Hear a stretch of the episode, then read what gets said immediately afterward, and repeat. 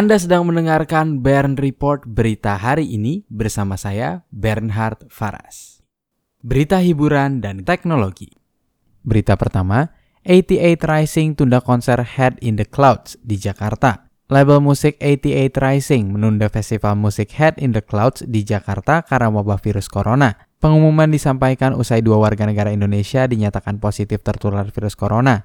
88 Rising kemudian menyebut informasi terkait penjadwalan ulang dan pengembalian dana tiket akan dikomunikasikan kepada vendor penjual tiket sesegera mungkin. Sebelumnya, Festival musik Head in the Clouds akan dilaksanakan pada 7 Maret 2020 di J-Expo Kemayoran.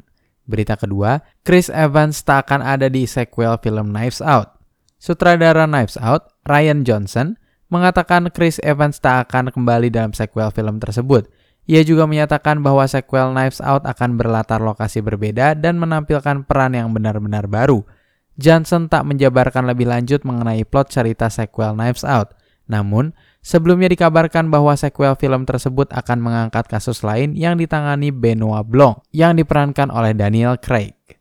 Berita ketiga, WHO gunakan TikTok perangi hoaks wabah virus corona. World Health Organization diketahui telah membuat akun TikTok pada hari Jumat 28 Februari 2020 sebagai upaya mensosialisasikan dalam rangka membendung informasi hoaks terkait virus corona. TikTok diketahui telah dibanjiri oleh meme atau video candaan tentang virus corona selama beberapa minggu terakhir. Dalam satu kasus, seorang remaja membuat video yang menunjukkan bahwa teman mereka merupakan orang Kanada pertama yang dikonfirmasi telah terserang virus. Berita keempat, Komisi Uni Eropa imbau staf tidak menggunakan WhatsApp. Komisi Uni Eropa mengimbau para staf agar tak menggunakan aplikasi chatting WhatsApp, Facebook Messenger, dan sejenisnya untuk berkomunikasi.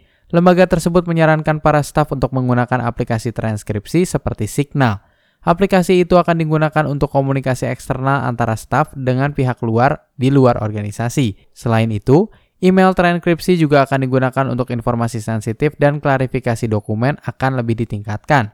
Inisiatif ini muncul setelah meningkatnya perhatian lembaga tersebut akan kasus pembobolan data. Pada Juni 2018, dilaporkan kedutaan besar Uni Eropa di Moskow dibajak oleh hacker dan data mereka dicuri. Berita kelima, Facebook mengaku khawatir dengan TikTok. Chief Operational Officer Facebook, Sheryl Sandberg, mengungkap kekhawatirannya pada fenomena TikTok dalam konteks persaingan antar platform. TikTok disebut dengan cepat merebut banyak pengguna di usia muda. Sheryl juga mengkhawatirkan keamanan data yang dikelola oleh TikTok. Selama ini, perusahaan asal Cina disebut-sebut tidak melakukan pengamanan data dengan baik dan data tersebut bisa diakses oleh pemerintah Cina. Berita ke-6, Oppo Find X2 Pro dibanderol mulai dari 17 jutaan. Oppo akan membandrol ponsel Find X2 Pro sebesar 62.990 peso atau sekitar 17,8 juta rupiah di Filipina. Angka tersebut memiliki selisih sekitar 700 ribu rupiah dari harga Galaxy S20 Ultra di Indonesia. Ponsel tersebut mengusung layar S AMOLED 6,7 inch dengan resolusi 2K+, refresh rate 120Hz, dan 10 bit yang menjanjikan gerakan halus pada konten video. Ponsel ini juga akan dibekali oleh Snapdragon 865 dengan RAM 12GB dan didukung dengan memori internal berkapasitas 256GB.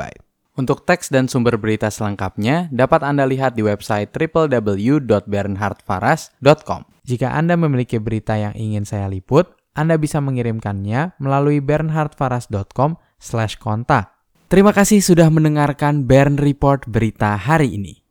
Jangan lupa untuk membagikan kanal ini kepada kerabat Anda, tekan tombol like dan subscribe untuk mendapatkan kabar terkini setiap pagi dari hari Senin hingga hari Jumat pada pukul 6.30 waktu Indonesia Barat. Saya Bernhard Faras pamit undur diri, semangat selalu dalam menjalani hari ini.